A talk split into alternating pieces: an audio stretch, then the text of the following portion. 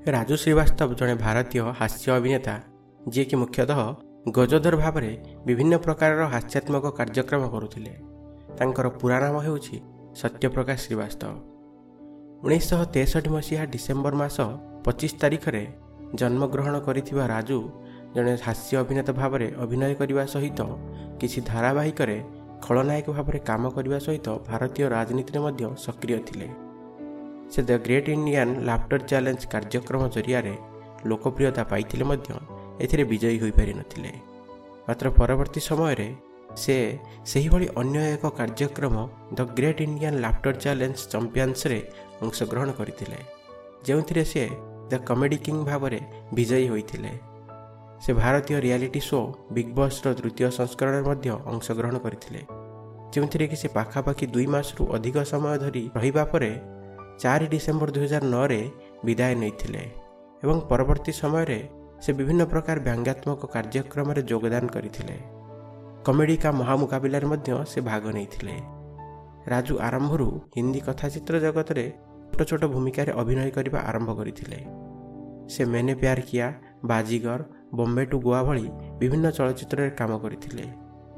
ଦୁଇହଜାର ତେର ମସିହାରେ ସେ ତାଙ୍କ ପତ୍ନୀଙ୍କ ସହିତ ଷ୍ଟାର ପ୍ଲସ୍ର ନୃତ୍ୟଭିତ୍ତିକ କାର୍ଯ୍ୟକ୍ରମ ନାଚବଲିଆର ଷଷ୍ଠ ସଂସ୍କରଣରେ ଭାଗ ନେଇଥିଲେ।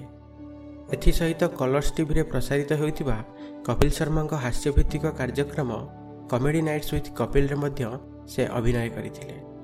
ଏହାପରେ ସେ ଲାଇଫ୍ ଓକେ ଟିଭିରେ ପ୍ରସାରିତ ହେଉଥିବା ଅନ୍ୟ ଏକ ହାସ୍ୟାତ୍ମକ କାର୍ଯ୍ୟକ୍ରମ ମଜାକ ମଜାକ ମେୟରେ ମଧ୍ୟ ଅଂଶଗ୍ରହଣ କରିଥିଲେ।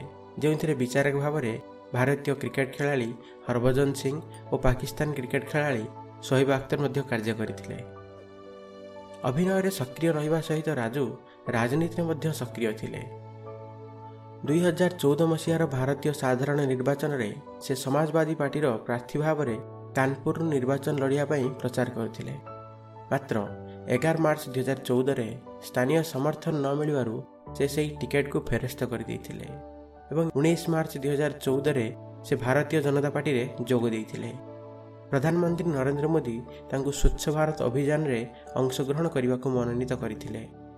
ସେବେଠାରୁ ସେ ବିଭିନ୍ନ ସହରରେ କାର୍ଯ୍ୟକ୍ରମ ମାଧ୍ୟମରେ ସ୍ୱଚ୍ଛତାକୁ ପ୍ରୋତ୍ସାହିତ କରିଆସୁଥିଲେ ସ୍ୱଚ୍ଛତାକୁ ପ୍ରୋତ୍ସାହିତ କରିବା ପାଇଁ ସେ ବିଭିନ୍ନ ଗୀତ ମଧ୍ୟ ପ୍ରସ୍ତୁତ କରିଥିଲେ। ସେ ସ୍ୱଚ୍ଛ ଭାରତ ପାଇଁ ବିଭିନ୍ନ ଟିଭି ବିଜ୍ଞାପନରେ କାର୍ଯ୍ୟ କରିବା ସହିତ ସାମାଜିକ ଗଣମାଧ୍ୟମରେ ମଧ୍ୟ ବିଭିନ୍ନ ଭିଡ଼ିଓ ଜରିଆରେ ସ୍ୱଚ୍ଛତାକୁ ପ୍ରୋତ୍ସାହିତ କରୁଥିଲେ।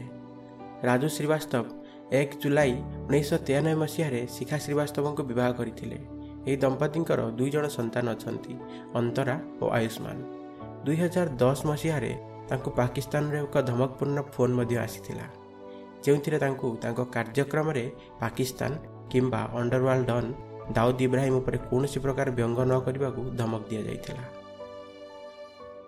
ଦୁଇହଜାର ବାଇଶ ମସିହାର ଅଗଷ୍ଟ ମାସ ଦଶ ତାରିଖରେ ଜିମ୍ରେ ବ୍ୟାୟାମ କରୁଥିବା ବେଳେ ସେ ହୃଦଘାତରେ ପୀଡ଼ିତ ହୋଇଥିଲେ।